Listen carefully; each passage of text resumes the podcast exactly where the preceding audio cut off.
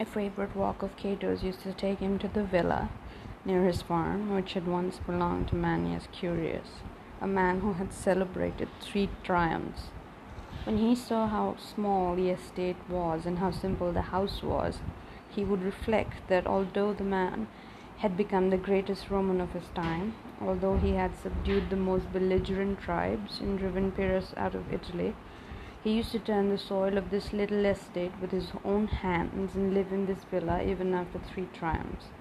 This was the house where a delegation of Samnites had once found him sitting by the fire and boiling turnips. They offered him a great deal of money, but he sent them packing, saying that anyone who was content with the kind of meal he was cooking had no need of gold, and that he found defeating those who possessed gold more attractive than possessing it himself.